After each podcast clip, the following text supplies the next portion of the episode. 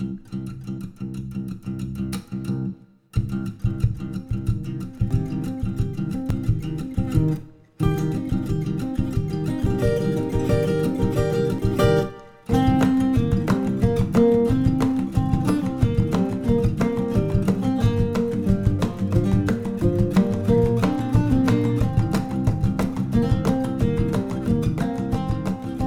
and welcome to Rationally Writing. I'm Daystar Eld, And I'm Alexander Wales. and this is episode 59, Worth the Candle Postmortem. So yeah, congratulations on finally finishing. It was one of my favorite, if not my favorite fantasy series. Glad you enjoyed it. Yeah, very much. So there's a lot we can talk about, but for people who didn't listen to our previous episode on Worth the Candle, which was over three years ago now anyway, probably good to start with what made you decide to write what turned out to be your longest story to date under a pseudonym. So I had I'd been writing Glimwarden and I perceived myself to have made some mistakes in how I was handling the story. So Gl- Glimwarden was supposed to be a 10 book series. I wanted it to just be super long because for one, I think those sell better and I also like the Mhm. feel of them better. Um I like the how rich and textured a character can feel if you just spend a really long time with them and how how a world can feel so much more alive if you if you do like 10 books of world building for it um Yeah, you, it- it's got room to breathe in it. yeah so the the plan for glimwarden had been a four person like kind of shifting uh viewpoint thing and uh have to, to have the fourth person be kind of introduced late after like 10 chapters Mhm. or so and i i just uh I, I needed for chloe's chapters to be like for for chloe's introduction to be like twice as long or maybe even like 3 Mhm. times as long and should have just been interleaved or something i don't know there there's structural issues at the beginning and it was just making it hard to write and um i just like kept i kept having to punt on chapters because i was i was trying to do it like one chapter a week right um Mhm. i kept having to punt on chapters and kept not being like satisfied with it and i was getting like anxious and anxiety for me leads to depression and Mhm. so then i i called an end to that and i just like took a, a little break from writing and then i wanted to write again and Mhm. Um i'd actually still been working on glimwarden for a little bit like trying to like do more chapters and like see if i could work through some of the some of the problems that i was having with it. Um and um yeah i i, I wanted to write again. I just kind of wanted to write a story that i could be unconcerned about. Um Mhm. a story that i could that i could go into and have some big ideas and writing under a pseudonym is great because no one expects anything of you. You're just some random writer on the internet and um it's not like i was it's not like i was internet famous right? Mhm. it's not like there were that many people like reading the stuff that I wrote that I should have needed to be worried about that I think but um I still I still was. I was still like especially having put something on hiatus I just kind of like I just I just wanted I wanted the there to be like such a low ceiling for or such such a low floor for success Mhm. right because when you when you post something if you're a new author you should expect to get practically no feedback and for you know people to just tell you it sucks or or whatever Hmm. um i mean that that's that's what happens for most people yeah so i i, I wanted i wanted just a, a fresh start and to not have any perceived baggage that might come from the i mean because alexander wales is this a pseudonym too right um Mhm. but i i didn't want the any baggage that came with it. I didn't want any expectation, and I partly just didn't want to. I, you know, it was it was always intended to be a personal story, right? Like from from conception, it was supposed to be a, a way for me to work through just some personal feelings, which I'm sure we'll get into. Um, but having a pseudonym for that, in addition to the obs- obfuscation uh, that goes on in the work itself, right? Because like Juniper is in some ways a self-insert, but Mhm. uh, a lot of details were changed so that first of all, it wouldn't be like directly talking about people I'd grown up with who hmm you know, they're still out there, right? Like my high school girlfriend, Claire, I didn't want her to at some point come across this, especially if, you know, especially if it was like moderately popular and Mhm. just be like, oh, oh, wow. So you like put me into this novel and like this isn't how I sound at all. And is this like your warped version of hmm of events and stuff like that. So I, I, I had, you know, changed around the characters. I early on, I think for every of the principal cast of uh, teenagers for like the Earth flashbacks and stuff, early on I had everyone written out as like who they were a blend of uh, from my like actual friends and like what characteristics they were going to have and where they diverged and and things like that. But yeah, so I, I was writing under a, a pseudonym partly because it was personal, partly just to not have any expectations, and it worked really well. Mhm. I just I just wanted to like get the words flowing again. That Yep. first that first like month month and a half, it was like four thousand words a day. Which, uh, for, for the listeners, uh, that's a lot. Yeah, that's that's that's very good output. I think overall, Worth the Candle averaged one thousand one hundred words per day for the Mhm. almost exactly four years that it ran. Epilogues are a little bit faster, it should bump that average up. But and a thousand words a day is fine. It's not. I mean, there, there yeah, there are lots of authors who would envy that because that's like four hundred thousand words, four hundred thousand words a year. yeah, fairly common reference point, I think, especially for our listeners. Ender's Game is about 100,000 words. Right. So if you're writing a thousand words per day, you can write three Ender's Games per year and have time left over. Yeah. So Worth the Candle is almost exactly 400,000 words per year. Uh, a Mhm. little bit over that. So, but but when I started, it was it was 4,000, 5,000 words a day. I think I think the first 30 days it was like 6,000 and then it slowed to 4,000 Mhm. after that. And then uh, there, there were bumps in the road as far as my mental health and we had the pandemic and stuff and Mhm. I imagine particularly hard chapters have slowed you down too. Yeah, yeah, there there were. I think some of them were. I don't know. We we can talk about like what I think the high points and low Mhm. points and like in terms, especially in terms of writing experience. But yeah, when I started out, it was it was going really well. I didn't have anyone who knew what I was doing. I think my my wife just knew I was writing a lot.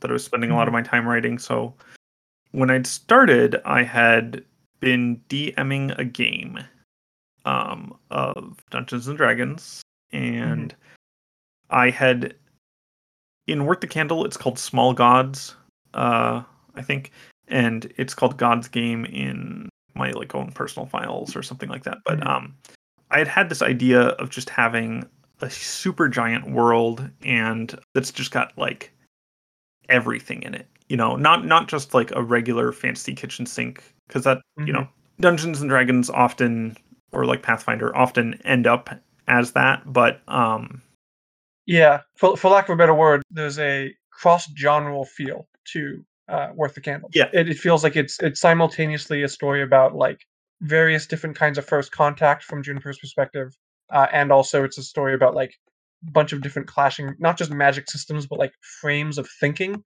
yeah. uh, that like manifest as magic systems, right? So like you can you can have your sentient cursed weapons, uh, and also you can have the nuts and bolts rune magic, uh, and also you can have the feelings and and vague uh, druidic magic, uh, and it doesn't all have to be explained by the same system. Yeah, the for the D&D campaign, I I was Mhm. making a world building document for that and I had I had 50 or so nations and each one was different. Each one had its own like thing. And then I added in around 30 magic systems that were meant to to to do that for like have players have that many options. I don't think you can do, but um if you want them to be enemies, then it's a lot it's a lot easier because you they can mm-hmm. come in and they have like their own gimmick and stuff and you can be like well there's Right. lots of these guys around and you'll you'll see them eventually. So the the plot of the campaign which was being run sort of as i was developing worth the candle i was working on the world building document for that as i was working on the sort of initial plans for worth the candle and they were mm-hmm. kind of cross pollinating over the course of like i don't know two weeks the the initial plot of the campaign was you know, there's like a small town, and the the the central hook for the campaign world is that there's like a god for absolutely everything. And so there's a god for every small town, and there's a god for every stream, and the gods outnumber the people. And there was a it was like a copper mine or something like that that had been taken over by rust monsters by who had been sent there by the god of rust monsters and there was a revision mage who are much more powerful in this campaign world who who was coming there to like undo all the rust so that the mine could be functional again and um that was like the first like hook for the Session. yeah, well, for the first like few sessions, because they have to go down the mines and clear out some of the Mhm. rust monsters and like protect this revision mage who is gonna Mhm. basically undo all the r- rust in the entire mine and stuff like that. Um, but I had I had written up a ton of stuff for that, and it just I just wanted it to have. I didn't want it to be a kitchen sink where you're bringing in a bunch of known stuff. I wanted it to be a Mhm. kitchen sink of all my own stuff, right?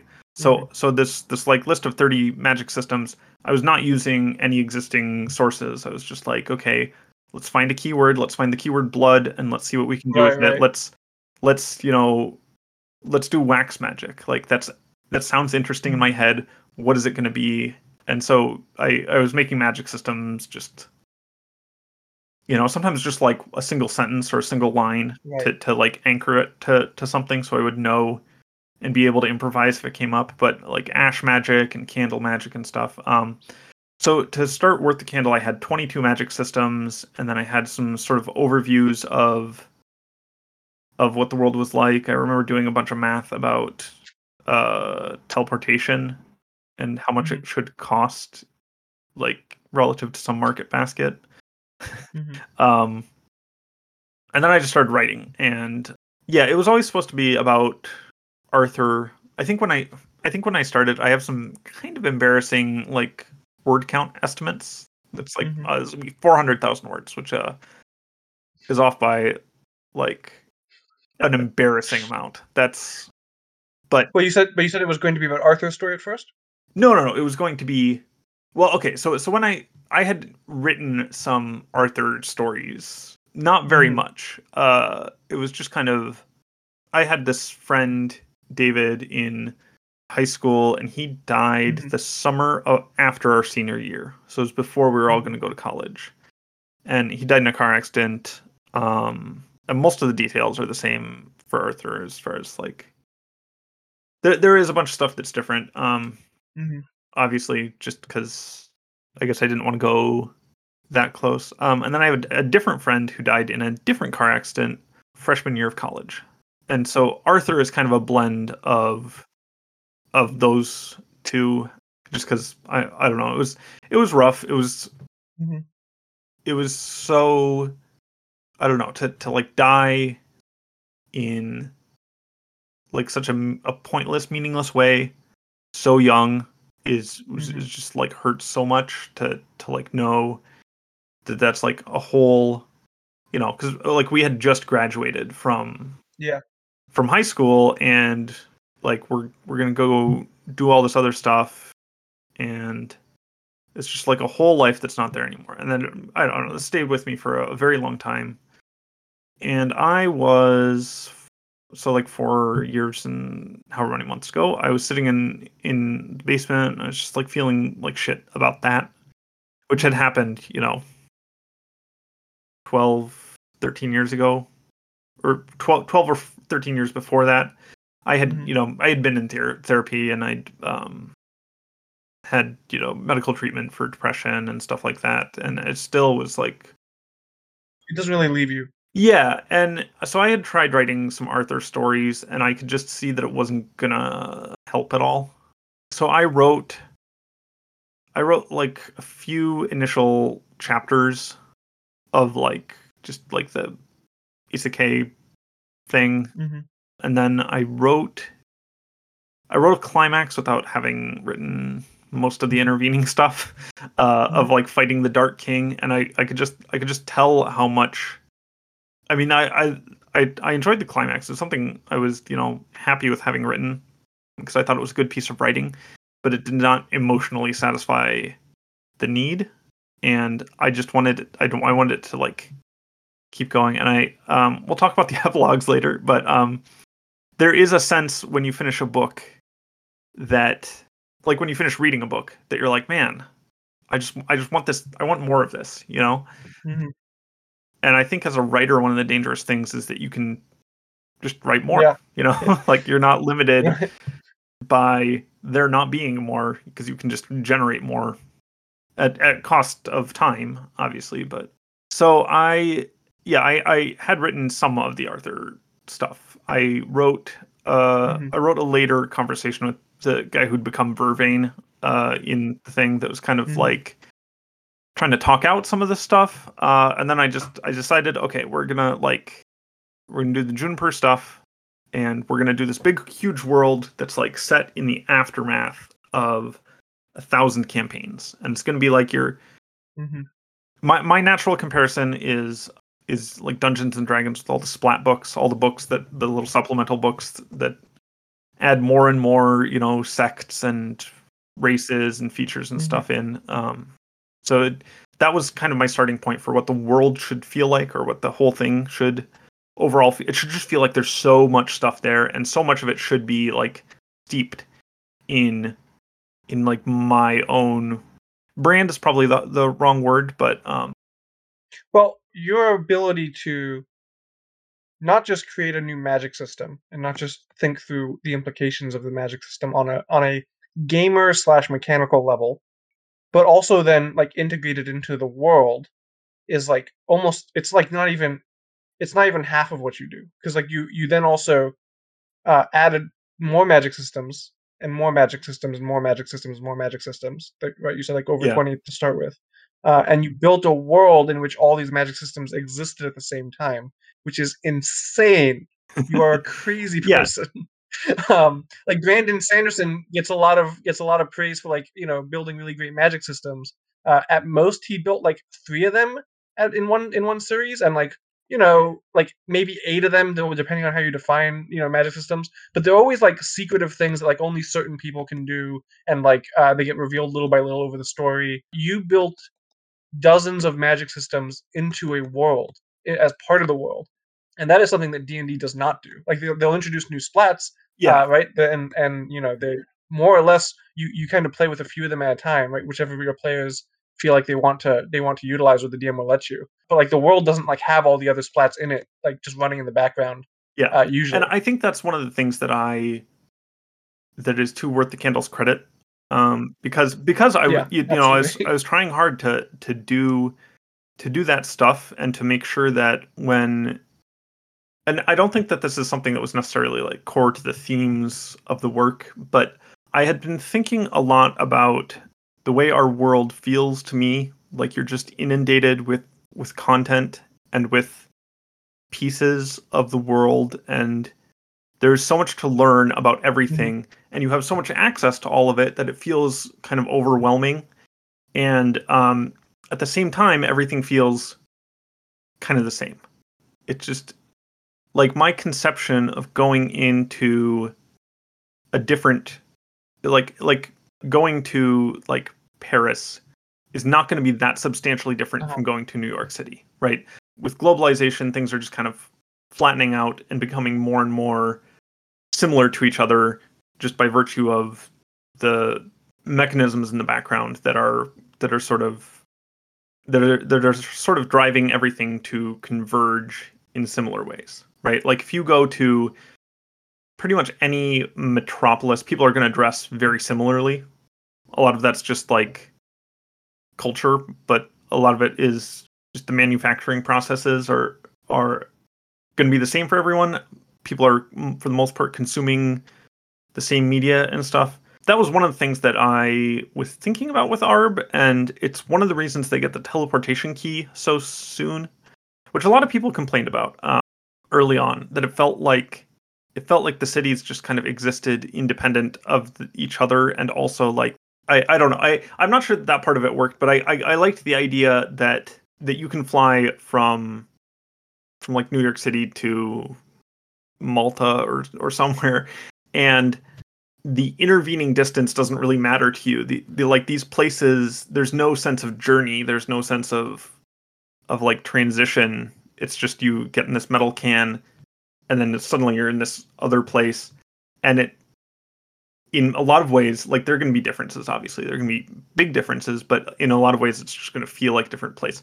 I don't. I don't think that that like thematically worked, but it's one of the things that I was thinking about. It's one of the reasons that decision was made because I I yeah, so this is this is kind of what I meant by it's like it's genre blending, Yeah. right? Because you get not only just like it's it reminded me in part of like uh, old old old school uh, science fiction where like you would get this this like person you know crash landing on like an alien planet and like he would go from like one one city or region to another and they would all be so different and bizarre in these different in, in these like really sharp ways and you know in one setting it could be more of a struggling against you know low tech kind of environment and another one it could be a like modern metro, metropolitan or futuristic metropolitan setting Mhm. and yeah i mean if, if you took away the teleportation key or at least gave it some way later sure you could have had you know another hundred thousand words of, of just like traveling from one Yeah. place to another but pacing wise that would have really fucked with the with the character Right. development and plot right like introducing new characters would have been like ah they found Grak like you know halfway between one place and another and that just feels yeah unnecessary yeah one of the other things that I had to decide on early on. So there there comes a point when they are in Barren Jewel and they finally have some time to breathe and Juniper gets the opportunity to ask Amaryllis all of the questions that like about the world and stuff. And Mhm. the choice there was okay, classically what you would do is I mean, one of the classic ways to avoid having to answer all those questions immediately, which is boring for the reader usually, because it'd be in in this case it'd be I mean the the world building document ended up at forty thousand words, which is like I mean the first Harry Potter book is like sixty thousand. So yeah uh, it- it's at the very least it's a stephen king novella on its own yeah. So I, I, I actually did think maybe we're just gonna do this for like ten chapters. Maybe we're just gonna like be sitting in a hotel room asking questions about the world and do nothing but that. And I thought that would be a funny stunt, but not funny enough to to justify actually not funny it. enough to justify it. Yeah. Which is always my problem. I always like am like, yeah, that would be hilarious. And I've never seen it done. And there's a good reason it's not done, but I just want to do it so that someone will have done it. I mean, look, the more the more cultural cachet you get, the more abil- your ability to do things Right. like that grows. So, if you if you didn't feel like you could do it when you started Worth the Candle, I'm pretty sure there's at least a few hundred people who would be very happy to see you do it now. Yeah. But I uh, the other the other way you can avoid that is just putting on time pressure of some kind. hmm um and just but the, the the method i went with was you know the, the main character gets that information and just doesn't share it until it's relevant um which is a fine way to go. But that was one of the early things where i had to make that decision and i kind of waffled on it back and forth for like i was writing super fast so it was probably only a day but i i was like trying to decide whether what what direction to go there because i knew it'd have a lot of repercussions on Yeah, I mean, that would completely change, you know, how you would write the next ma- few major plot points, at least. yeah so i'm glad i'm glad i didn't do that but i it was one of the things that that crossed my mind but yeah eventually eventually i had written enough that and like when i started out i posted on r rational for like the first chapter or so and i think i got like 10 upvotes which the the general rule of thumb for reddit is that if you get you multiply the upvotes by 10 and that's how many people actually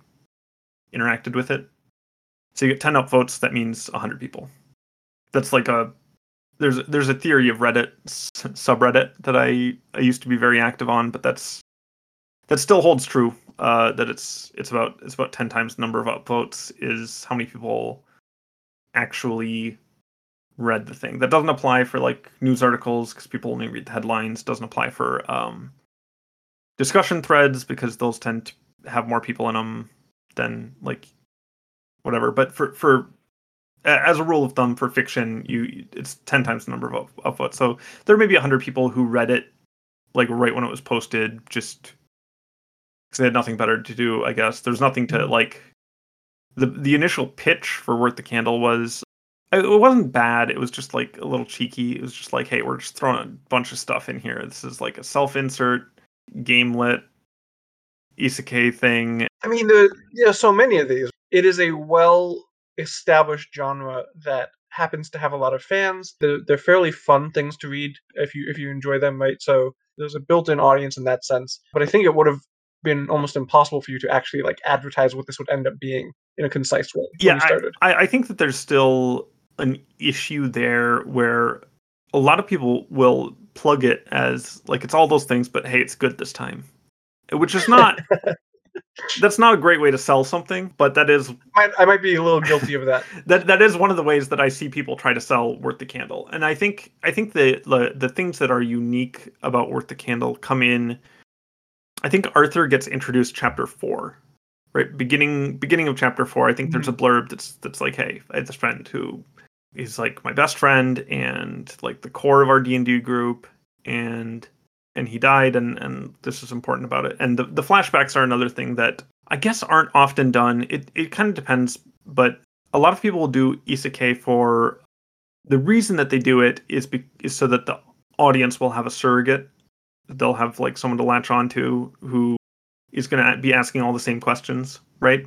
Right, someone to be the uh, audience uh, perspective. Yeah, someone to be the audience perspective, someone to be the fish out of water, and what they will skimp out on a lot of the time is backstory, right? So it's it, Right. like I think we've talked before about how Harry Potter is a fish out of water audience persona character who is absurdly untouched by the backstory they provide for him. Right. Right. Like he is Yes. a orphan raised by an abusive family who, like, as soon as he enters Hogwarts, is just a completely normal, regular boy, untouched by trauma or anything. Yeah, and and how uh, I, I guess I'm mostly talking about anime because that's where you Mhm. see it. I mean, like Japanese light novels and and manga and anime and stuff are sort of the origin of isekai, and they do not give backstory very much.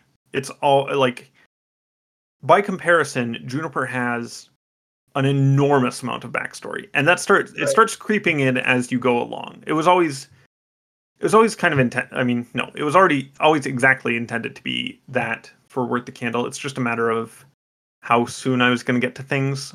But that that is one of the things that, in my, to my mind, uh, aside from just its focus on tabletop games, which is not very common, and like narrative themes that are also not very common. Aside from that, I would say that the the amount of backstory and flashbacks are, are probably one of the things that distinguish it. But yeah, that, that stuff starts starts creeping in pretty soon, I think. Mhm. And, and that that's also one of the reasons that I was writing it that way is because I I kept seeing this thing where like you have someone come from another world, right? They come from Earth, and there's nothing to distinguish them, right? They are like a hero archetype, and it, like it doesn't matter that they came from Earth.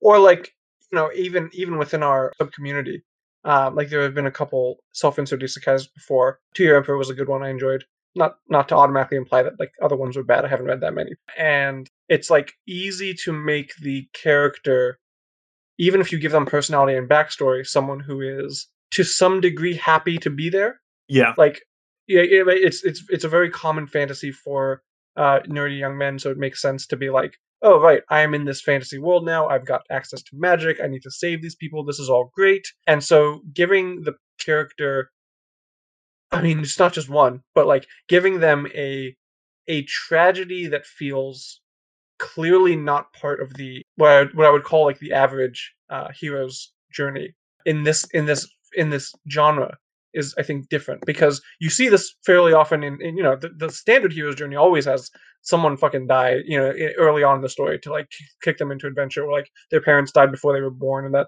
like that's all really common but for isekai story I've never seen it done before yeah. Yeah. There's a lot of stuff that in Worth the Candle that's that's just a reaction to perceived trends in in how other people are doing stuff. But but you know, it's it's usually not. I guess the point for me.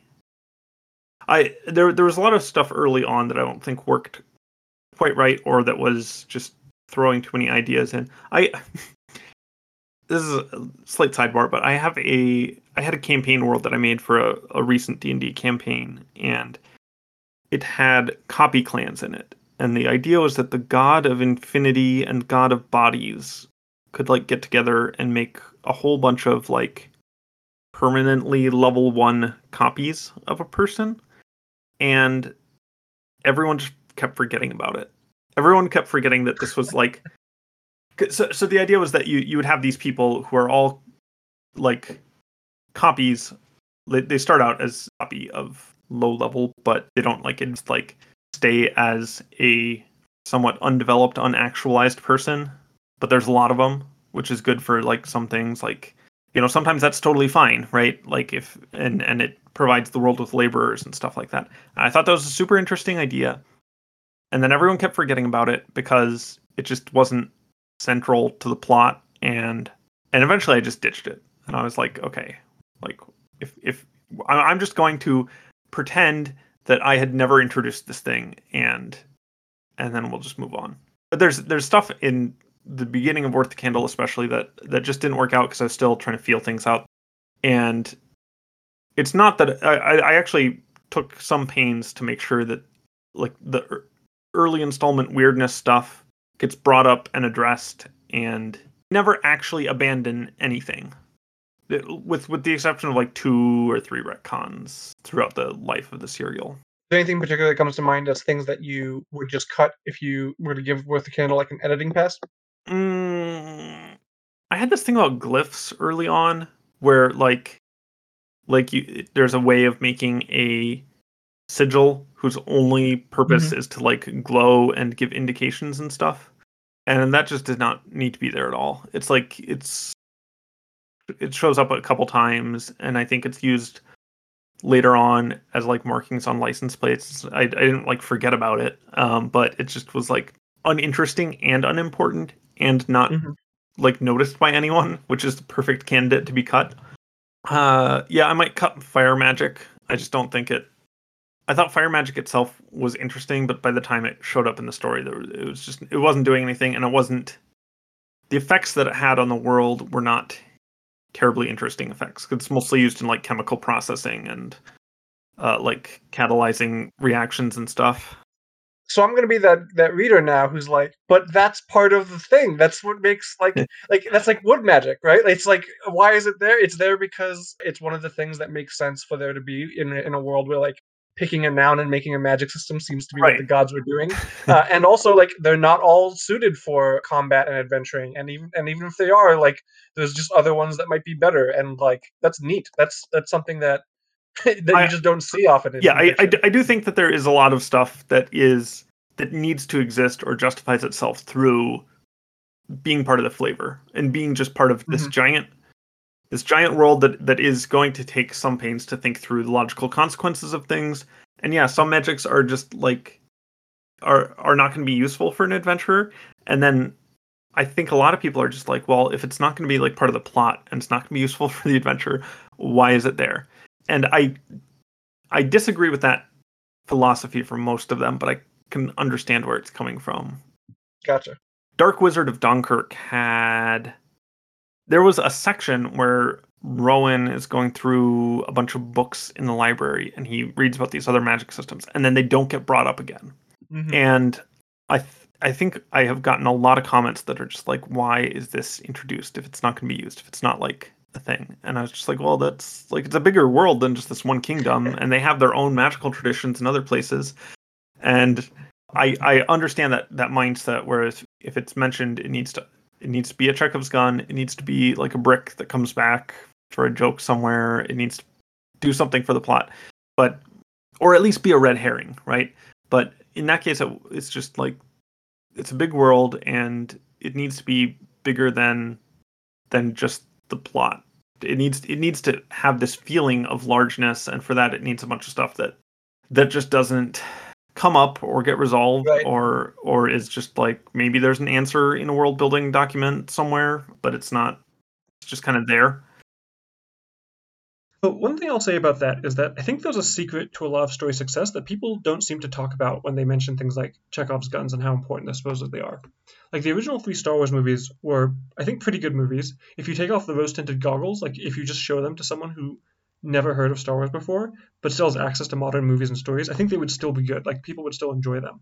They had like a decent plot, they had good characters, an amazing soundtrack. The special effects are a bit dated, but actually hold up surprisingly well. Like overall, just a solid trilogy of films. They're not perfect, but they're good. But while I don't want to take away from like what those movies were, especially in light of how like awful the prequels and sequels were, I also think it wasn't actually the story of Star Wars that people fell in love with. I think if you could took the plot and characters and transplanted them into a different setting, like Arthur does for Aerb, I don't think they would have become the cultural phenomenon they did in our world. In Aerb, their importance also came in part from the fact that like Arthur wrote them and people dissected the meaning of the stories, given the life that he led and what kind of person he was. But in our world, a Star Wars trilogy set in a non-Star Wars setting, like you know somehow set in like a uh, like a slightly magical Wild West or like a even just a fantasy setting, I think would lose a lot of what Star Wars did and essentially would just be like decent action movies. Mhm. And what I mean by what Star Wars did, like what I, I would claim that what Star Wars did is that it created a world that people wanted to live in. It gave you glimpses of the Star Wars world that made people fantasize about what else was there and what life would be like there. And those glimpses weren't plot relevant; they were just kind of part of the setting. Like this happened a lot in the first movie in in Mos Eisley Cantina. There was a lot of attention to details that just like you know they they didn't really need to be there, but they enhanced the story a lot. In the second movie, like Darth Vader could have just been like, "We need a bounty hunter. Get me Boba Fett. He's the best." Something dumb like that. Like something that just tells you the audience that Boba Fett is like competent and scary. But instead, you see like half a dozen bounty hunters. All of them really unique. One of them's a droid. You don't get any of their names, and you just watch as Boba Fett turns out to be the one clever enough to track down the Falcon. And like his entire character gets built up out of like two lines of dialogue and cool looking armor. While the other bounty hunters never show up again because they don't need to. They're part of a bigger world than just the one the film shows us. And those sorts of things, they're what make people really fall in love with a world and want to write fan fiction of it or buy extended universe books or create tabletop RPGs or video games for it. And that sort of thing is what Worth the Candle has massive amounts of. Fan fiction of Aerb that focuses on Juniper is hard. It's not impossible, like people have already done it, but fan fiction of Aerb that focuses on someone else would be really, really easy given how much of the world you've both fleshed out and given those tantalizing glimpses of without going into too much detail. Yeah, and and where people go wrong a lot is in in writing like expansions is that they just they want to they want to drill down into every single thing instead of making up new mm. stuff, which is which is maddening. It's just like that's that's not we we don't need an explanation for every single thing that happened. We we don't want that. It we want new stuff that is like in the same flavor, right? It's it's it drives me nuts with Star Wars, especially because it's because all, all the movies that start going into like how Han got his name, and, Yeah, like, the dice, and and like how did, how did Lando get his jacket and like why does Han Solo wear a vest? It's like no, just show me show me new. I, I understand the draw of you know having Han Solo in a movie is that people already love Han Solo, but I I, I don't need to, to see him do the Kessel Run. I don't need to understand the origin Right. of every single thing. Yeah, it's I don't know. Sometimes I people will give me either advice on writing or they'll ask for things and I'm just like you just don't you don't know what you want or you don't, you don't know how to write.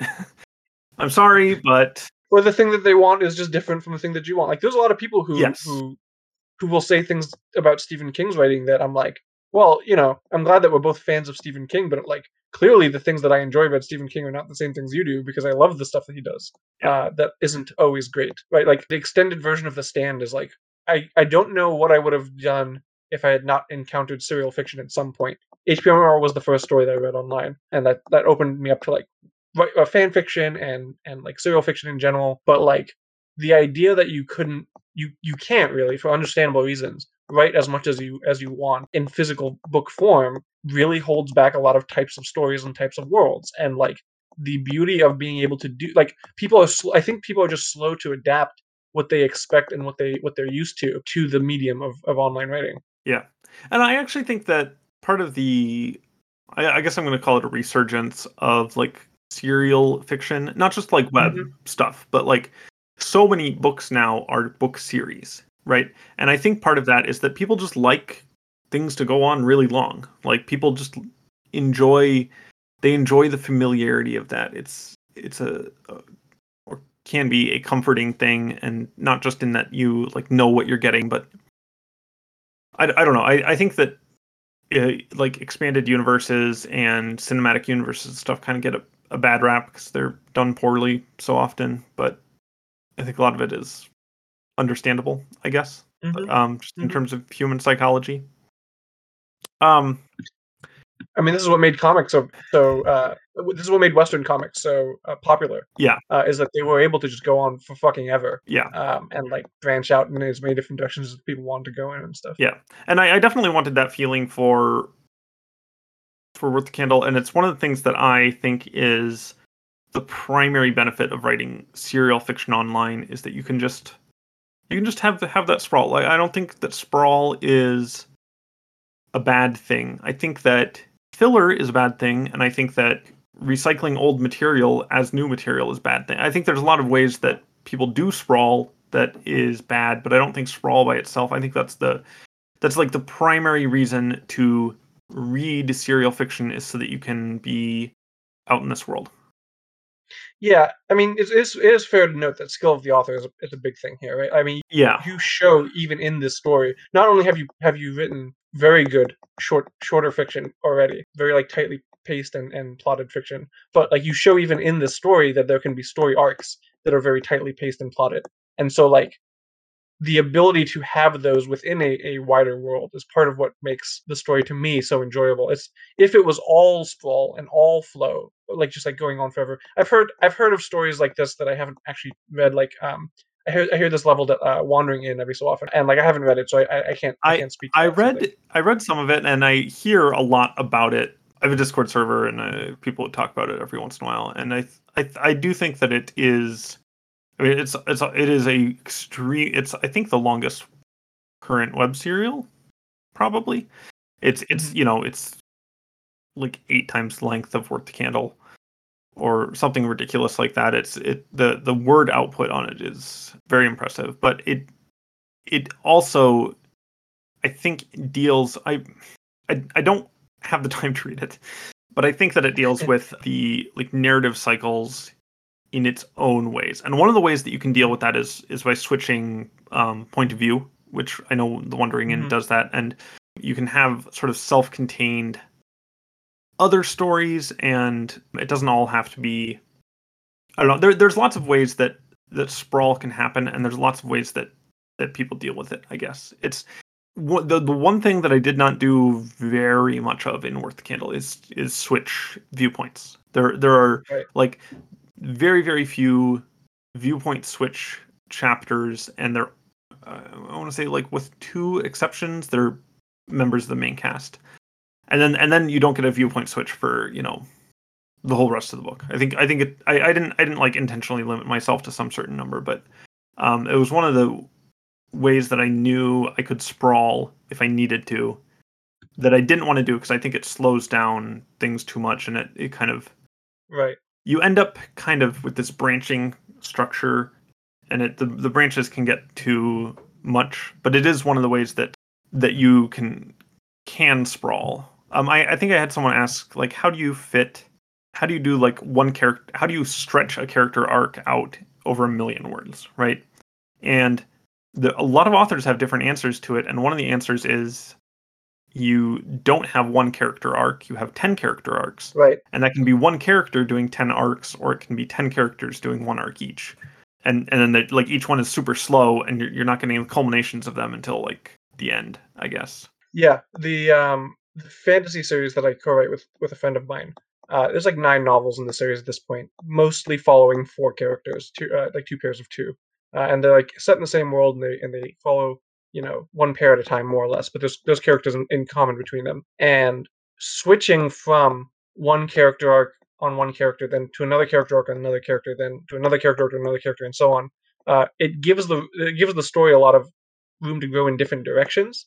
Uh, like there's a there's like an overarching plot for like both of them, uh, and then there's like a you know a meta overarching plot. But like you can essentially the re- refresh rate on the story becomes much much higher the more different characters you you want to treat as the as the main character. And in a story like Worth the Candle, when you've got a narrator right who more or less like all the most important stuff happens to him right like it's very rare that you would really need to go to the other characters perspectives uh, with a few exceptions like the ones that you that you that you did take advantage of you get this you get this ability to also like open up other possibilities for other kinds of stories that like could be written not even necessarily by you which i think is also interesting Yeah. like if you if you ever wanted to to uh, come back to the worth the candle world and just like go into like what Raven was up to. Yeah.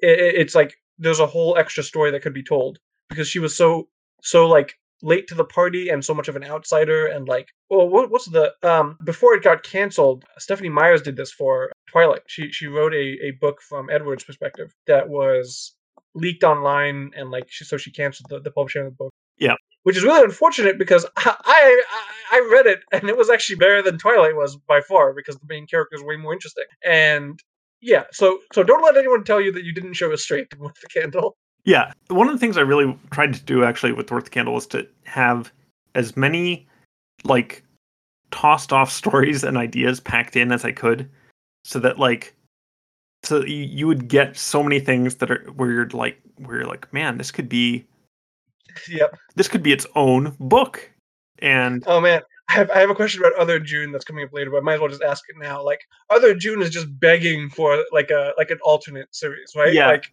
I I really wanted that, I really wanted that like him to just like show up at some point and have been off doing his own stuff. And and like to be a reflection on or like a foil to juniper and and to have been his own like guy just doing stuff that's totally irrelevant to the plot that was like that was one of the funniest parts of the book for me, where it's just like, oh yeah, he's been off saving the world in his own corner, but none of it none of it really matters because you, you actually just saved everything like more permanently. Yeah, but I, I I think that is a great punchline to that that final chapter, like before the epilogues. I I think that it that and meeting Fen in heaven. I think those those Right. help to leaven it a little bit. And it didn't need to be a punchline. It could have been that he was he was like holding the stuff together on that side, right? If this was like a video game or something, and it was th- this that's the way I would have preferred it be done, right? Where like the people, I mean, video games in general just do a really bad job of of making use of characters that aren't in your immediate party. Yeah. like you know, other June could have been there, like holding holding back the other side from like flooding the world and and, and making everything much more complicated and worse. But it works in this context because like you just forget like like as a reader like I, I didn't really think about what happened to other June that much like he's brought up once in a while but like you don't really think about it and then it's just like oh yeah that's been going on this whole time Yeah. And I, th- if I ever had to write a sequel to Worth the Candle, it would be from his perspective. I think. Mhm. But the problem with that is that, like, you already know how it ends, right which is that all of this is just like pointless and doesn't contribute to actually saving the world. Like, none of the stakes are are real and stuff. I I don't know, but I I- do I do sometimes think about, about like I don't know. There there are a lot of things that are are tossed off in Worth the Candle to to to like be in a single scene that I thought I could write like a whole novel on. You want to name a few more The so the maze people Oh, in yeah. Oh, yeah. the long stairs. I was like, oh, I could I could for sure do like at least a novel, like maybe a whole like young adult trilogy series about people who just live in an enormous maze and are never in a space that has like that that is wider than like 20 feet. I thought that would be interesting in a lot of ways.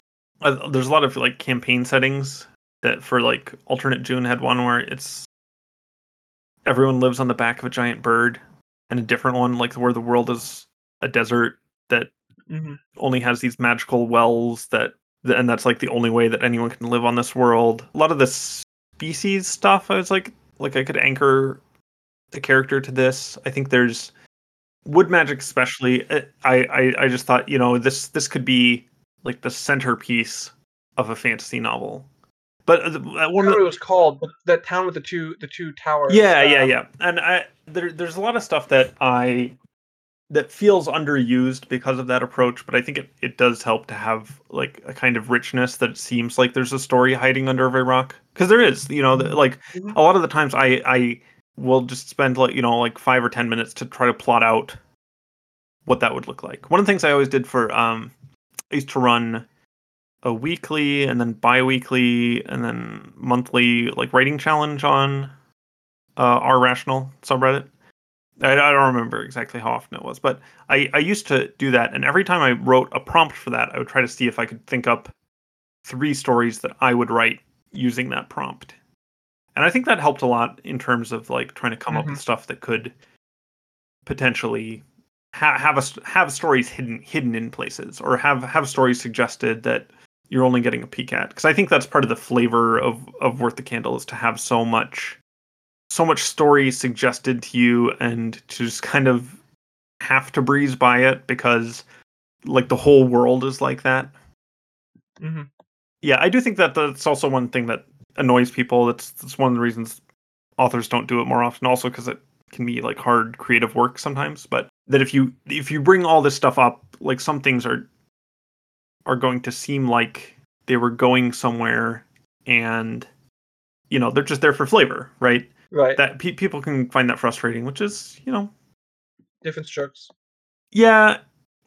So one of the things that we talk about every once in a while is like signaling and how to signal what kind of story Right. Right. your story is and how to do that as quickly and efficiently as possible and then just drive off all the people who are not reading your story for the right reasons. or more charitably, to let people know that this is not the story for them. Yeah, well, because it like those people are gonna have their hearts broken, right? Yeah. If, if if it's like a, a million words later, and I mean, not that I'm giving advice exclusively for people who want to write a web serial that's more than a million words, but like you don't want people to to go through and just be like, well, that was a whole huge waste of my time. I so I, I mm-hmm. have at the time of this recording released the first three chapters of my next thing, which is this used to be about dungeons. You, I- you I- are signaling very hard. I'm I'm this- trying to signal this- very hard that this is not like a super Right. plot heavy thing. That it, you know, is not going to be try to like ascend to godhood through raiding dungeons or or whatever. Have you have you seen Made in Abyss? I saw the first part of it. If I first couple episodes, I don't think I finished it. I think it was Yeah. during a time I was watching a lot of anime and I was really easily distracted. I haven't haven't started. This used to be about dungeons. From the signaling that you did, I read the, the comment in the in the in the irrational post. I was like, okay, so it, it seems like Made in Abyss, but if you didn't actually care about the abyss itself that much, right? If like the abyss and like journeying into the abyss wasn't the actual focus of the story, it's more about the world that grows up, the city, the city and society that grows up around the abyss. Yeah, and and I I think that Worth the Candle doesn't do a super great job of signaling what kind of story it is. Mhm. It doesn't. I I think it does an, a better job than a lot of readers. I don't know. I think a lot of readers will will you know see lit RPG and just think it's going to be uh, numbers go up because that's what so many. power fantasy is what this is. Yeah. This is this is why, in my defense, I sometimes describe it as uh, isekai done done well. Like it's it's not just a power fantasy in so many ways. Like there, there's like different axes along which it, it subverts the power fantasy, while still, I argue, giving it a some like genuine moments of like power fantasy thrill. So yes. like uh, best of all worlds, in my in my perspective. Um, but a lot, a lot of people get dissatisfied when it. There's a lot that Worth the Candle does that is frustrating to some people because it it is it blends genres and it does to some extent deconstruction. I think I think that if you like Worth the Candle, you probably really like it, right? I think that it for some people it's just like it's it just matches their preferences really well. And I think for other people, especially people who come in just for power fantasy, I don't have anything against power fantasy. I mean, I I think that if you read Worth the Candle, you might come away and be like, "Oh, this guy hates." he hates numbers go up and he hates power. I, I don't I don't hate that stuff. I, I read it every once in a while. I was actually watching an anime a couple nights ago. I, I found the anime itself really insulting, but I was like, I could you know watch a better version of this. It was Darwin's Game. Yeah, I haven't haven't haven't watched it. It yet, showed up but- it it showed up on Netflix and it it was just like, oh, you accidentally like logged into a gacha game on your phone and now you're like playing in real life and and everyone has a special power and it's just this like totally normal high school student and there's like a super badass girl who's like one of the best players but he manages to beat her and then she's like oh i'm so in love with you and i'm like wow Yeah, Sword Art Online two, I guess. yeah, so yeah, right. There's there's that I don't think there's anything wrong with that. I just think a lot of it's poorly done.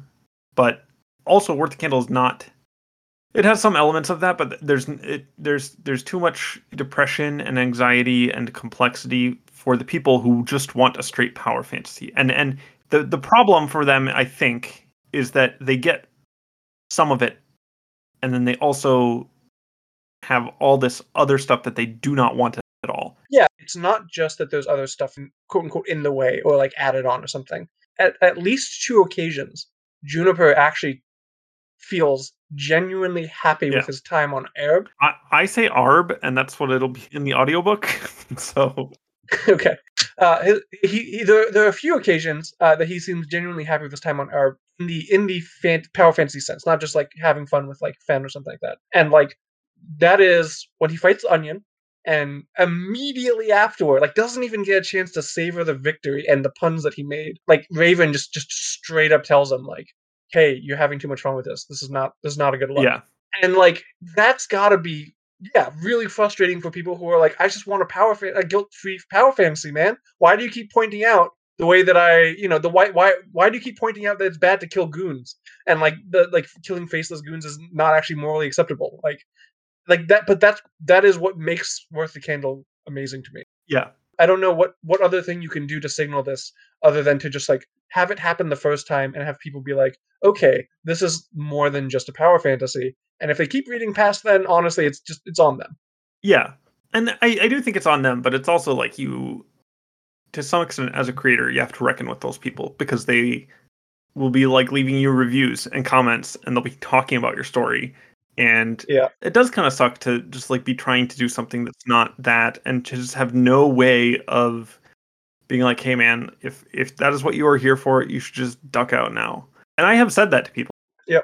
I mean, you'd know better than me. Is is there a lot of hatred for the Candle? It's, it's every once in a while. Uh, from Royal Road is not a great place, but Gotcha. uh, every once in a while, I, I don't actually read the reviews or comments there just because I I have a I have a fairly strong negativity bias, and so I if I see something that is like one negative comment to me is like will outweigh ten positive ones, you know?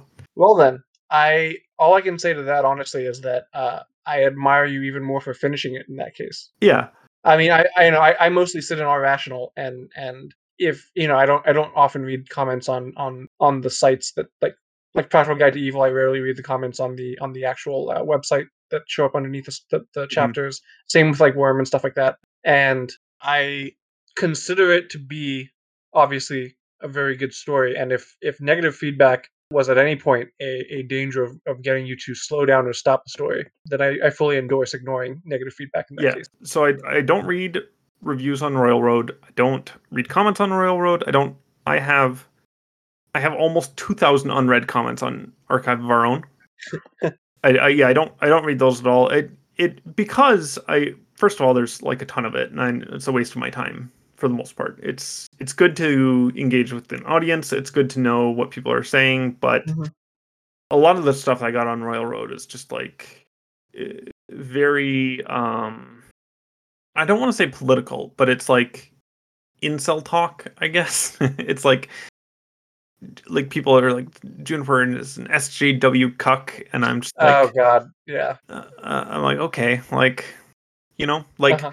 like those kind of comments are are very I, I obviously I think that they are like misguided and unfair, but I it's it's one of those things where a lot of a lot of the a lot of the negative stuff that I for the most part did not read um it had had that kind of feel to it like like people are are coming to web fiction of all things for their you know the stuff that for the the power fantasy stuff and for the you know the fulfillment that they're not getting from their life. And i don't know it's it's it's weird to get accused of like pushing an agenda because i never feel like that's what i'm doing.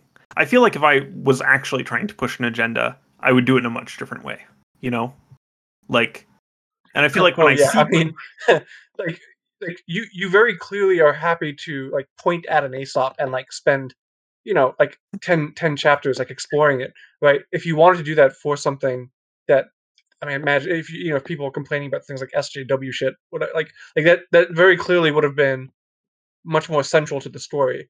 Uh, Right. Like, it, like you could have made a, an ex- exclusion zone about, uh, about it or something, right? yeah no th- there there are, is absolutely like a focus that you can put on this this stuff that people hate and i, I felt like I, I didn't do that focus because I don't really care that much about it. Like I care about the relationships between people and I care about interrogating ideas. But for me, it's always interrogating an idea. And maybe sometimes, you know, coming down more on one side than the other because I think one side has more of a point than the other and it should not be a huge surprise to anyone. I lean left on most things. I, I I don't know. It's it's kind of one of those interesting things of your audience sometimes just not matching what you're trying to do with the with the work and yeah i, I do find, find that makes writing harder and that's part of why i don't read comments Yeah. and and you know i have i have a discord and i i do read the comments on r slash rational but archive of our own is just is those are not my people and royal road those are also definitely not my people for the most part you know i mean obviously anyone can use the website but there's there's kind of a culture that builds up with a lot of people who are all reading the same thing and are all reading the same comments and are part of the commentariat i think there's there can be like cultural things i always try to just write for myself right to think This like is- what what do i think is Right. cool and what do, what do i want to read and the great thing is that in like three or four years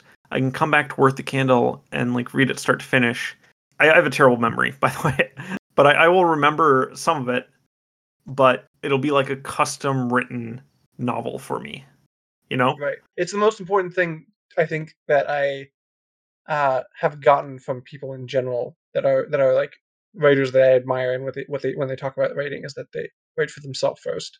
That's certainly how it's always been for me since the beginning. I mean, I, I my first story ever was a self-insert fan fiction into um, Jeremy Thatcher Dragon Hatcher, which is a book I read in fourth grade, and like yeah, it, it, it is ultimately valuable i think to get feedback about your stories and, and incorporate negative feedback uh, when it makes sense to if you know what you want to write and you're a good writer and you know that you're a good writer it doesn't really matter uh, what other people say Yeah, yeah, and that can be that can be difficult at points, especially if people don't like the things that you like. Uh-huh. Well, I don't know. It's it's hard to know if you're part of a selection effect, right? well the beautiful thing about it is that you're, you're writing original fiction and like it's not like you writing worth the candle reduces the amount of for lack of a better word low effort power fantasy fiction out there Yeah, So like Yeah. you know if like I I, I have beef with uh, the Pokemon company because their monopoly on the Pokemon franchise uh, keeps people from being able to write actual mature, interesting, thought out uh, Pokemon stories. Yeah. my advice is is just like write for yourself. But I don't know if I'm suffering from selection effect, where I wrote for myself and it worked out well for me. But like maybe yourself, Well, the alternative, the alternative is someone who's writing for for publication, right? Someone who's specifically writing Right. to to get another Fifty Shades of Grey or or whatever, like an like just like churn out another uh, mass mass selling um, thing. And like you know, if that works for you, if that if that's your goal, I, I you know, I, I don't want to like be the one telling you not to chase you know millions of dollars and like like worldwide success or anything. But I don't write erotic fiction for other people, and I could, and I could make a lot more money doing so than than Yeah. writing what I have what I have written over the past you know, 15 years yeah, of writing. There's so much there's so much money in erotic fiction. yeah, there is, and it is it is crazy to me. I have I have thought about it. It's just not. Yeah, and, and the thing is because I, I do write it i just write it for myself and the people who i write with so like Yeah. it's it's just a choice of of what what matters to me to put out into the world and and create more for most of my effort Yeah. So i have some questions about things like degenerative cycles. I made a comment about or a post about this where i think for me one of the quote unquote lingering questions is degenerative cycles was not for lack of a better word answered right? You brought up this really valuable interesting and like hard question about like what do you do with stories with characters who just go on forever? At some point you you just kind of have to stop because like you, you like power creep has gone on too long or you've started doing some like you know retcon stuff to make things make sense or keep things interesting or like exclusions or something like that happens uh, like the character if if they didn't know they were in a story eventually it ceases to be believable that this one person is just the, this is the center of the attention in the universe for decades at a time right? I think I, I can't think of a story where someone was like consistently the hero of the world for, for so long and didn't re- like you know didn't recognize that something is weird, something weird's going on here. Yeah, or they like they should have.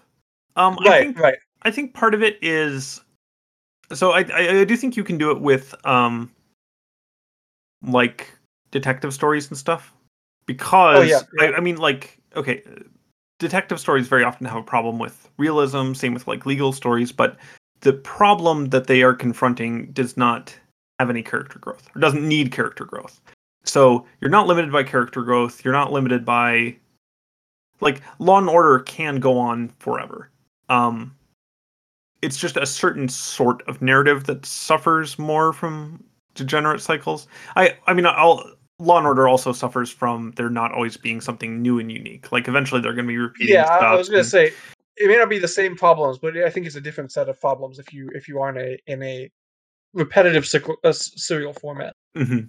I, I think that there are answers to it. It's just that they they all come with trade-offs. And Mhm. there's no full answer to it because even if you employ all these tricks, eventually you're gonna run into the wall.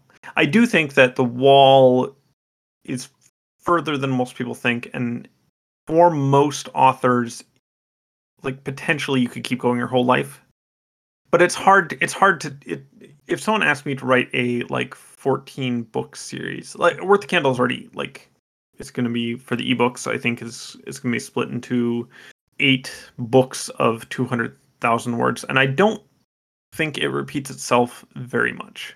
I don't think that it that that it hits the same beats very much and i don't think that the character growth stuff gets too too stretched out nor does the like backstory get I mean, because that's one of the, one one of the aspects of continuity cruft is that you eventually just keep adding on to a person's backstory as well as Right. their own story, and then it's it becomes less and less believable each time if you haven't planned things out. Uh, one of the things I did for I don't I don't know that this used to be about dungeons is going to be a long runner, but I tried to plan things out so that it could be if I needed it to be or if I wanted it to be.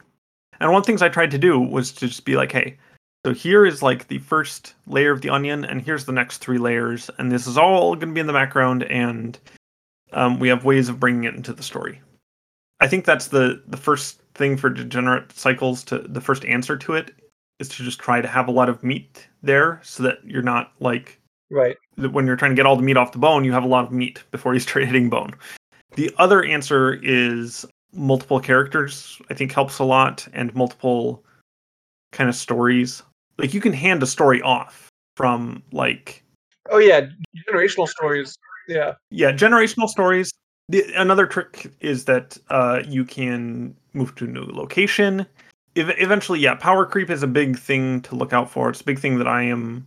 I was very cognizant of it in Worth the Candle, and I'm not sure it, it's handled quite right. But especially at the beginning, I was thinking like, okay, we got to be thinking about where this leaves us in like a hundred thousand words. The the like opening powers cannot be like shouldn't be used later down the line because you want to you want to allow yourself room to scope creep and i think to, to like effectively power creep because if you if you go straight to the top the problem with power creep is that if you do these big jumps then you have to keep going higher and higher right you you, you don't want to jump up in power right away you want it to be small incremental increases in power which is I mean, the, there are drawbacks to that, obviously, which is that the large increases in power are thrilling and provide something new. But I, I don't know. It, it it is one of the things that I think is maybe a little bit wonky about Worth Candle in terms of like powers, because like I had always wanted to do the the long stairs as a de-escalation. Depowering. Yeah. yeah as as as as kind of a reverse of what came before it where all these magics are being lost all this power is being lost and all these companions are being lost and eventually it's just like like going back to the beginning right? I mean, you you you built in a mechanism that I think right. is yeah. amazing, which is exclu- exclusions, right? yeah and i think exclusions are are one way to handle it is to do a depowering but yeah i think there's a lot of a lot of ways to keep something fresh it's just the problem is that in keeping it fresh you're going to have to change things and that can kill a story pretty quickly like changing locations is very very dangerous. If because location is kind of a character too. Uh, the, uh, so the Altered Carbon series is based on the Takeshi Kovacs novels, and each one is very different from the one that came before it. And for the second season of the TV show, they didn't move locations. and I was so disappointed because I was like, okay, so they're gonna they're gonna adapt like book two now, right? And they did not adapt book two. They they're just like, well, let's just do more of what we did that was successful in the first season. I was just like, why why do that? Especially if you have the material there. But it's because it's very risky to do that. It's very risky to um Change too much. well, I mean, you know, okay, you don't have to introduce new characters if you change settings, but you probably should. But that's one of the ways to avoid narrative cycles is you, you know, Uther had the same seven companions through like 30 years or so. That would be one way to keep it fresh is just to kill one of them, bring a new one in. This is this is what I was gonna ask, right? Which is like the quote unquote the DM was was like more dedicated to trying to keep Uther's interest. Probably more things that could have been done, right? Could have sent him to the other side permanently, for lack of a better word, right? And like or like had had like another main character show up and like have Uther like have like a real rival in the world. Like there's like more that could have been done at some point, but like the question is whether or not Uther would have still stayed interested in the world when once the curtain is peeled back, right? Once he knows that like Yeah. narrative exists and he and he is a plaything, uh, so to speak, of, of like a, a higher power. Yeah. And that to me is an interesting challenge for, for lack of a better word, God to have to struggle with when they are uh, envisioning when they're envisioning eternity and utopia and and and creating. Uh, so that's that's one of the reasons why I thought this was like a a thing that might get get like kind of like passed on to Juniper as like a okay, you're God now. You have to make this you know make heaven for everyone that, that you keep saying you want to do. Good luck keeping them happy forever, kind of thing. Yeah. Which, by the way, I mean I absolutely love the the epilogues. They are probably my favorite. Um, not probably. They are my favorite representation of heaven. Looks like in in any media so far. I think you know everything that I was frustrated about the Good Place. Good Place is an amazing show. I don't want to. I don't want to down talk the Good Place. Nine point seven out of ten. You know, it's it's a really really good TV show. Yeah. But the frustrations that I had with with the Good Place are all satisfied and like addressed by your your representation of of what internal utopia would be. Yeah. But yeah, there there could still be a, a question left over about like what what happens eventually. Yeah, and it's one of the things that, you know, I don't have a great answer to like over the course of eternity, right? Obviously for like Uther, part of the story for him was was going to other places and having different adventures and like trying to hit every angle on a story that you could. So so you don't just like there there are um disjoint planes that are mentioned like I don't know twice in Worth the Candle that are Mhm. basically the outer realms or whatever of Dungeons and Dragons where each is a like a different world with different physics or has like a high concept place. So you do stuff like that and the only things that aren't done to to prevent degenerate cycles are to replace cast members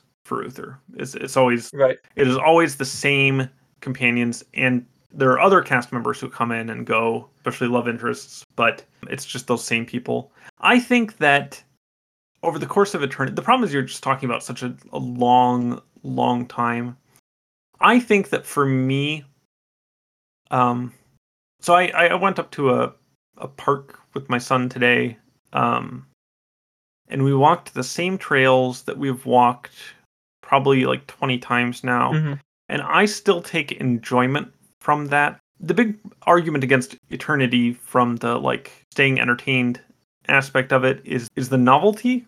And so the not there like there's no novelty in us going on these same trails, right?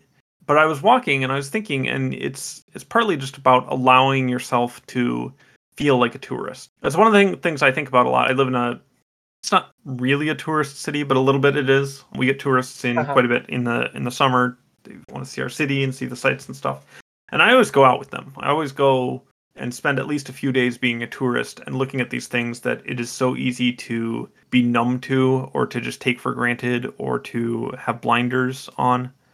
So I think I think when I think about eternity, I think, you know, maybe it's fine to just like watch same movie again and just take joy from it even though you've seen it a bunch of times before, you know. I, but it's also, you know, if you have full mind editing, you can just remove your hedonic treadmills Right. And also, the dives are a huge thing. Yeah, Being able to not only experience other worlds or situations, but like temporarily wiping your memory to relive entire lives that provide really novel experiences that no amount of added adventures would if you kept the same memories.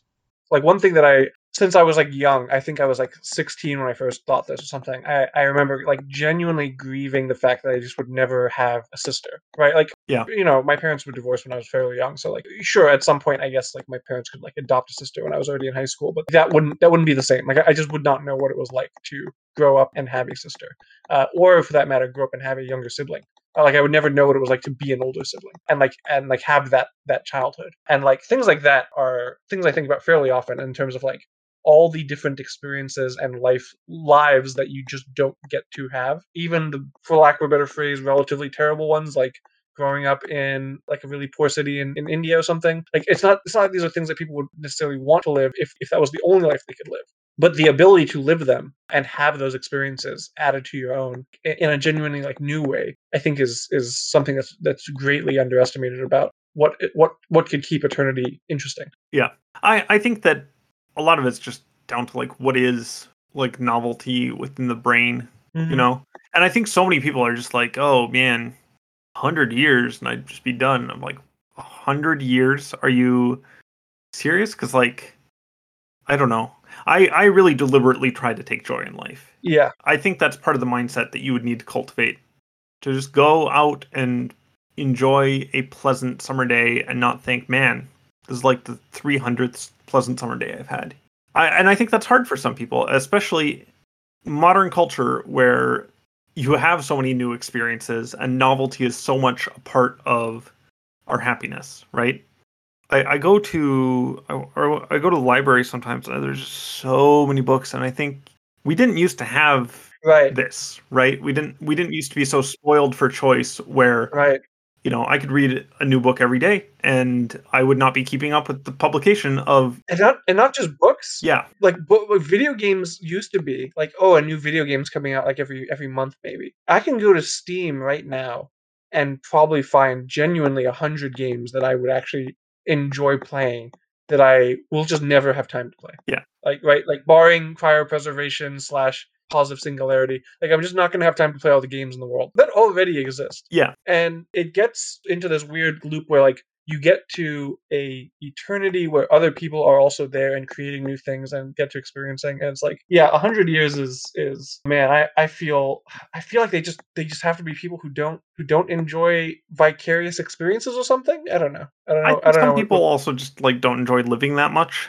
Yeah. But for for some people, novelty is like the primary thing in giving them happiness in their life, which I think is kind of sad and like not how we should as humans be. But I I understand why it's so common. But I I am relatively privileged in where I get my happiness from. Like I can get my happiness from writing, and I try to cultivate a mindset where I can enjoy things again, even if they're not, even if I wouldn't call them novel. Yeah, personal growth is also, I think, a, an unexplored part. So, so they they have the ability now to edit themselves, right? and Worth the Candle, now that, that everything's in in the utopia. But like, I think sometimes about how long it would take for me and how much else I would have to experience to genuinely become my ideal self. Right? I still make mistakes. I still fuck up pretty badly sometimes in ways that like make me ashamed and like think like oh how the fuck did i do that like why did i do that like i still i still feel like i am not only like a far way off from how I used to be, but a far way off from where I want to be. And like, sure, it's possible that like after just a thousand years, I will genuinely become like my ideal self and have no more character growth and personal growth to experience. But I- but I doubt it, right? Like, Yeah. I don't know. Maybe maybe after a thousand years, ago, but like maybe my concept of like how quote unquote good I could become after a thousand years will also change. Well, and it's also like, uh, do you need growth? Do you need constant growth? That's like the fucked up thing about our economy, right? is that it's it is built around this concept that you always must be growing, and if you are not growing, you are dying, right? I and I don't I don't subscribe to that. It, the funny thing about these epilogues, and I knew going in that it was going to be not a problem, but one aspect of them is people have so many different ideas about Right. About- I mean, this is built into the story. You, you right? Yeah. You, you point this out. Yeah. yeah it's it's it's built into the epilogues themselves and i, I guess some people are like my specific thing wasn't addressed which is whatever um, but you know, like please wait another please wait another million words on heavens, please. yeah, We will we will happily read them just to address every single person's idea of what heaven looks like. yeah. So uh, Sigmund Freud wrote "Civilization and Its Discontents," and I I really did want to have like just a whole a whole big thing that was heaven and its discontents, and like all the ways in which people thought that this Mhm. specific heaven was inadequate or was a form of hell or a dystopia or something which i understand. Like i, I understood that going in that people have different philosophical intuitions they they understand meaning and uh, and agency in different ways. Like someone you know was like hey th- there's no risk in this heaven. I'm like well you can have risk like you just need to ask for it. And they're like well that's not actually true risk. And i was like well i, I don't believe that to be true about risk. We have a, just a philosophically different understanding of risk. Like because under that definition of risk if i go to a casino and i bet a thousand dollars on a hand of poker that is not considered risk. Right. so the whole thing is like people have these different morals and philosophies and stuff. We- should probably actually do an episode on utopias at some point.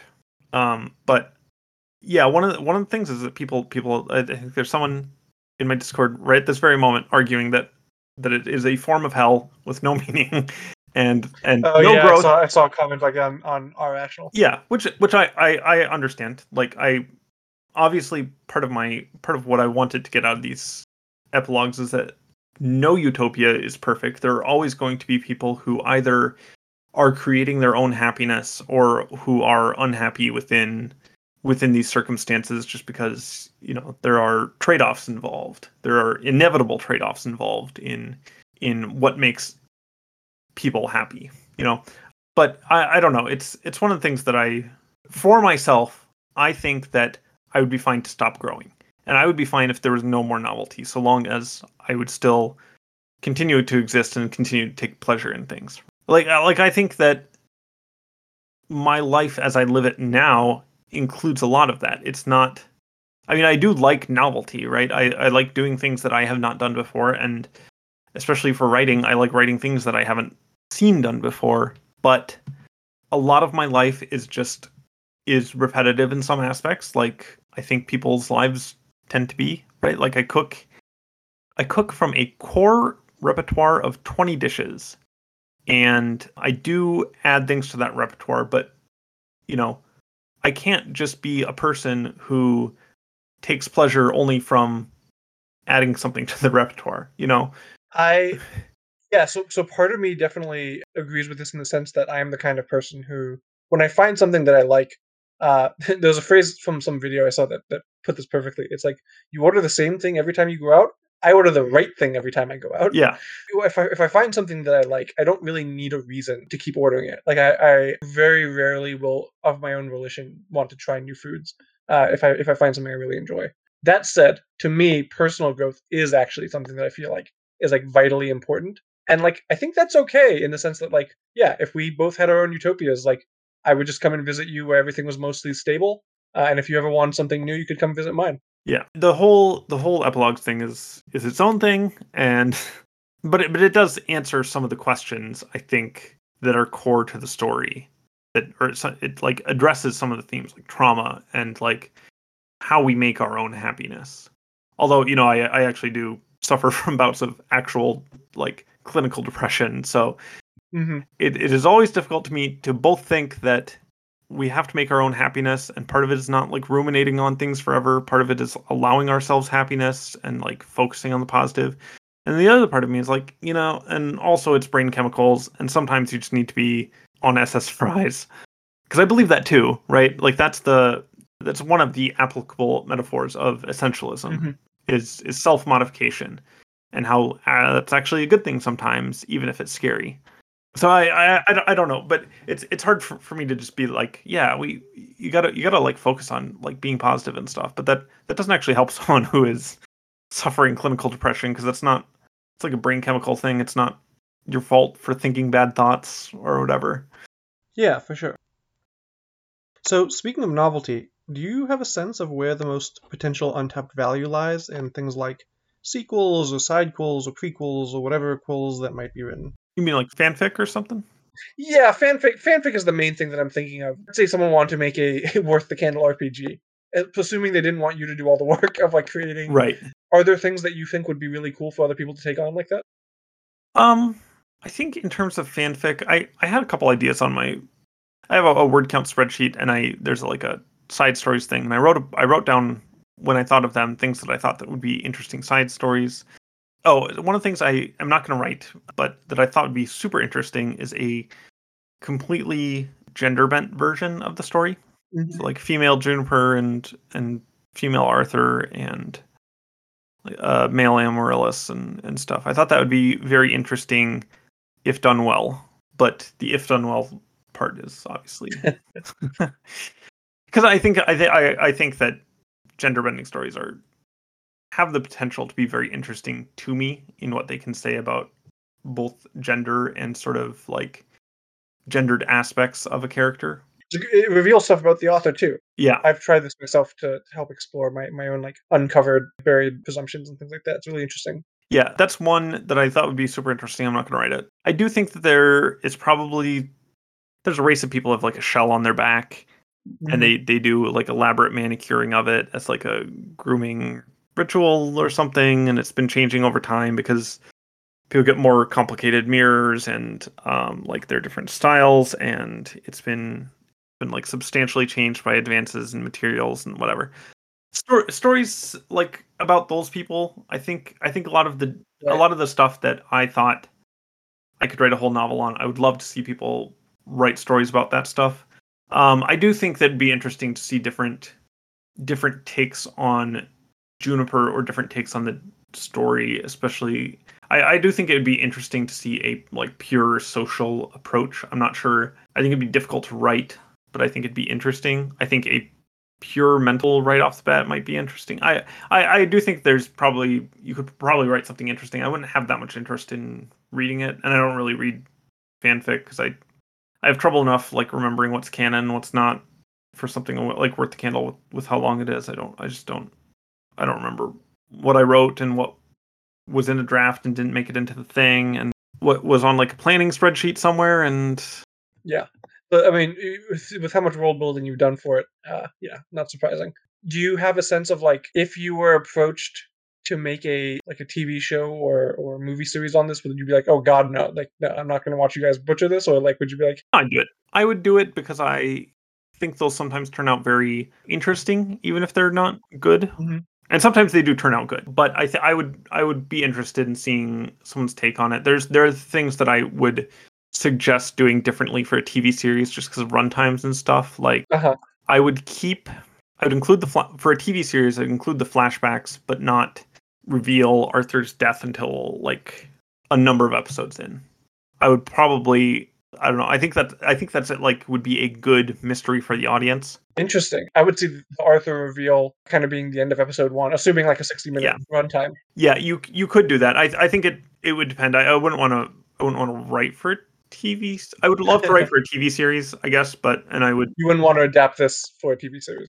well, I just have I have no experience in television, so I, I haven't like written spec scripts or anything like that. You've never written a script? I have never written a script. No. Oh, it's fun. You should try it sometime. It's it's it's it's. bi- I mean, have you ever written uh, for comic or like a like a like a comic script even? I did try my hand at that because my agent was talking to me about some. He thought he thought I'd do well with like Yeah. ha- a comic or something like that. So I, I have I have tried my hand at that now, but that's like within the past few months.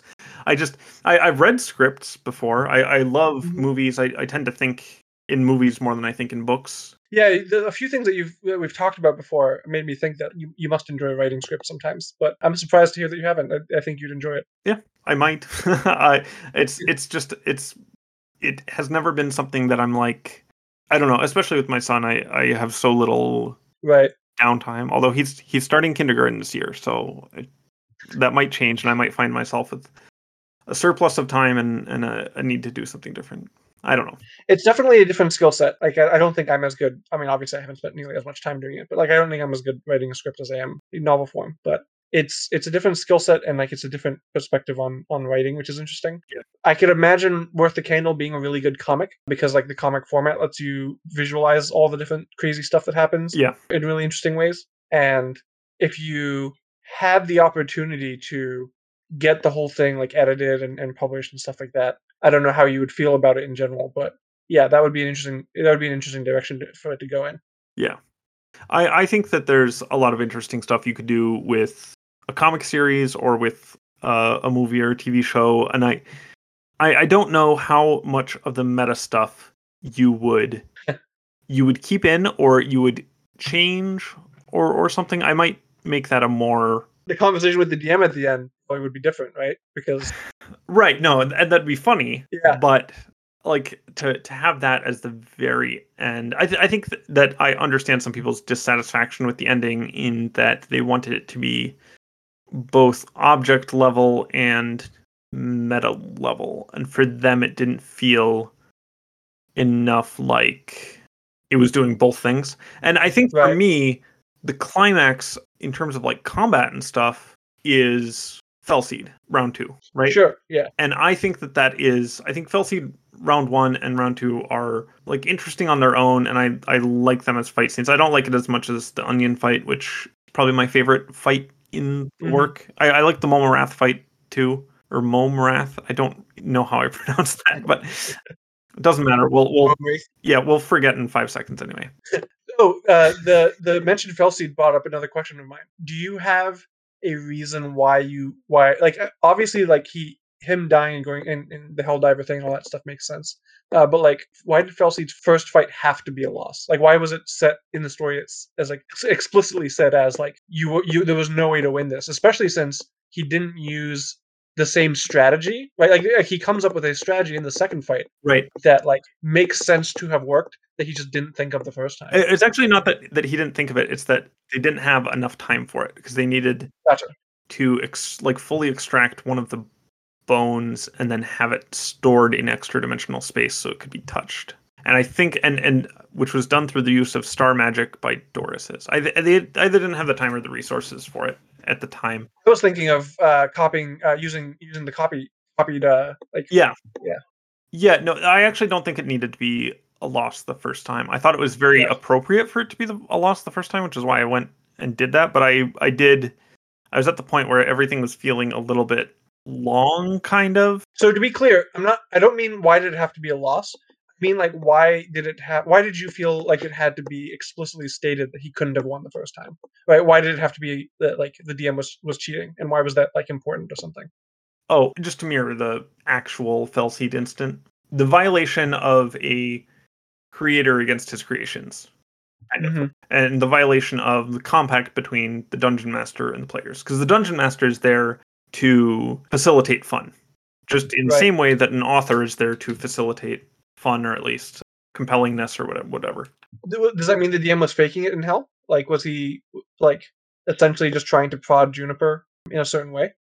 well it's so it's interesting because when i read that passage of being in hell or especially when i wrote it for me that was more Uh-huh. like i actually literally do not like you right Mm-hmm. and I care about you and like you are meaningful to me, but I just really don't like you and I'm totally fine with you going through the suffering and to have that kind of punishment of the Mhm. of the past self or the self stand in cuz you know like I look back on myself at that age and I just think oh my god that dude, what a what a what a terrible person. And I've I you know I've read a lot of stuff that I wrote at that age, and I'm just like, oh my god, I just want to punch this guy right in his face, and he's like, so many like regrets and so many like things I don't like about who I was at that age, and so some of the hell stuff comes from that, and some of the punishment there, and the like rubbing Juniper's nose in comes from there, because the the reason that it it didn't have to be a loss, Mhm. but I and I and I I I, I almost did skip out on the hell arc because I just I mean, I, I imagined it was you knew it would be a difficult thing to write uh, on a personal level, but I don't know how true that is. yeah um no I I, I don't know I, if for for pacing reasons and for just I, the the hells do get gone through a little bit fast, but I just I didn't, especially not if it's Fel Seed and then the hells Right, and then right. Fel Seed. I think I think I would have needed a breather of Fel Seed and then like just take some time off for like ten or twenty chapters with Amaryllis, then hells, then Fel Seed. That might have been fine for me, but I I also didn't want to do that because it's like so close to the Right, end right. and I just wanted to get there. And I do think it feels maybe a tad rushed because of that. I I don't mean to embarrass you and just keep going on about how much I love the story. Yeah. Uh, but honestly, like every time I read someone like criticizing some part of it, I'm like, you. I hate to be this guy to be like, oh, you just didn't get, you didn't understand why it was so wonderful. but like, I think I think the whole like wrap up of like, hey, we just need to go fight this final boss. Anything else we should take care of? No, okay, let's just let's have a paragraph or a page each of like these meaningless quests just in case. It's like perfectly encapsulates that feeling of going through video games at that point. Like Right, I'm right. playing Pillars of Eternity Deadfire right now, and like I know the end game is right there, and like I'm just going around doing all the other stuff because like why would I not do that before I finish the game? And what if there's a cool item in one of this? Like it's just it's it's rare to see this encapsulated so well. I think it is not worth losing that just for like the sake of what, what we would consider like Yeah. generic better pacing. Yeah, and I, I think there's a lot to like there. I just I don't know. I, sometimes I sometimes think about like the story I didn't write, and I think a lot of times when I am, especially looking back on something recent, Mhm. I think to myself, oh, like if I had written this in a different way, it would have been a different story. And then in my head, that story is better because I didn't actually have to write it and have all the problems. I don't have to see all the problems that you know it would have caused and the, in the changes. So it's kind of it's kind of hard in that sense. But yeah, I I did think about skipping the Hell's arc, and I don't think it had to be there, but I'm glad it was. I think there was enough about that that I found worthwhile and and interesting to go through the trouble of of of doing it. And a lot of the i don't know a lot of the dungeon master dialogue is just me talking to my past mm-hmm. self in some form or another. Obviously like a a past self that i don't care about or like that is not in some sense real to me that is real to me and is also not real to me in important ways i guess Right. right? Because like, obviously, I wouldn't put a real person through that, but it, it is still real in that I can see exactly how the responses go. It's also like really weird to me when people are like, "Oh, that's like out of character for for any of the main cast," because I'm just like, "All right, well, like, I have been like, I know the characters better than you do. Uh, I'm not like, Not, not to say that everyone could like 100% know when they're accidentally handing a character an idiot ball and not thinking things. Yeah, I think for Amaryllis especially, people anytime that she is not being a like hyper competent Uh-huh. optimizing ice queen, people are like, that's out of character. And I'm just like, that's like that is not the totality. Also, characters can just change, right? Like she could have she could have been a super optimizing ice queen start out, and like she changed from the experience of of going through uh, pregnancy, and like she changed through knowing Fenn, and like Yeah, it's it's also one of those things that that you don't see in fiction very often, where someone just has like an off day, Right, you know, or like I am not the same person throughout the whole Yeah. day. character flaws that you just don't see in fiction was was something that we we talked more about this there, which is just like yeah, being able to see someone who is just just wants to lay in bed and and uh, watch anime all day as like a main character is just not something that you see. Yeah, but yeah, I, I I don't think that the Hell arc needed to happen. I had it happen because it was more thematically coherent that way. It it made more sense that it would be a loss, but I don't think it had to be. Now the question of like what would it have taken for me to not have it be is I'm not sure I can answer that, but I did think about you know what if what if what if the fight against Fel Seed just wins? But it makes more sense to me to have failure and then Mhm. success and then that second success is kind of like the end of worth the candle and then they go into the long stairs and they're stepping into this like deconstruction of Right. dungeons and dragons and this deconstruction of world building and and then when they find uther they're in his story Yeah. but but a lot of people wanted a climactic like i don't know people were expecting a climactic final like battle between uther and juniper for like as soon as the Long Stairs happened like started from from like the second Fel Seed fight on, people were like expecting that, and especially when he showed up, they were like, "Yeah, this we're gonna end this with a big fight." and it's totally what would happen in most other fiction like this. Yeah. Like absolutely, it's what would happen in most fiction like this. If it was made into a TV show and it didn't happen, like I'm pretty sure the producers would be like, "What do you mean? There's no, there's no final fight with the guy he's been looking for this whole time that has all these powers and stuff." Yeah, and and I I think that it's very it's very understandable that you don't have like a pure like emotional resolution. I get, I get why, why I have had some people be like, okay, your your narrative instincts just don't match up with mine. I don't know. It's it's it's difficult. Do you, how do you feel about Bethel's conversational lack of conversation with Uther? I guess. I I don't know. I liked it at the time, and I maybe like it less in, in retrospect. But I also I, I I I I think I saw someone call it like a wharf moment, but it Mhm. wasn't really that. I do think there's something valuable to be said there about like that's not how you get a resolution. Like in real life, that's not like facing You get to just like ha- like talk to them about what they did to you, and then have them like agree that they shouldn't have done it and like apologize and stuff. yeah. I'm not 100% sold on it, but I I also haven't reread the stuff that I've Yeah. some potential room to improve is like obviously to say that it was it's a perfect story on the first pass is, is would be just like hubristic and silly. Yeah. No, it's and, and it's it's one of tho- those things that I, I do think about. I do think that the companions in general have very little agency towards Mhm. the end, but also Juniper has very little agency. So it's kind of like Right. Uh, two more questions maybe because this is already uh, I think two hours.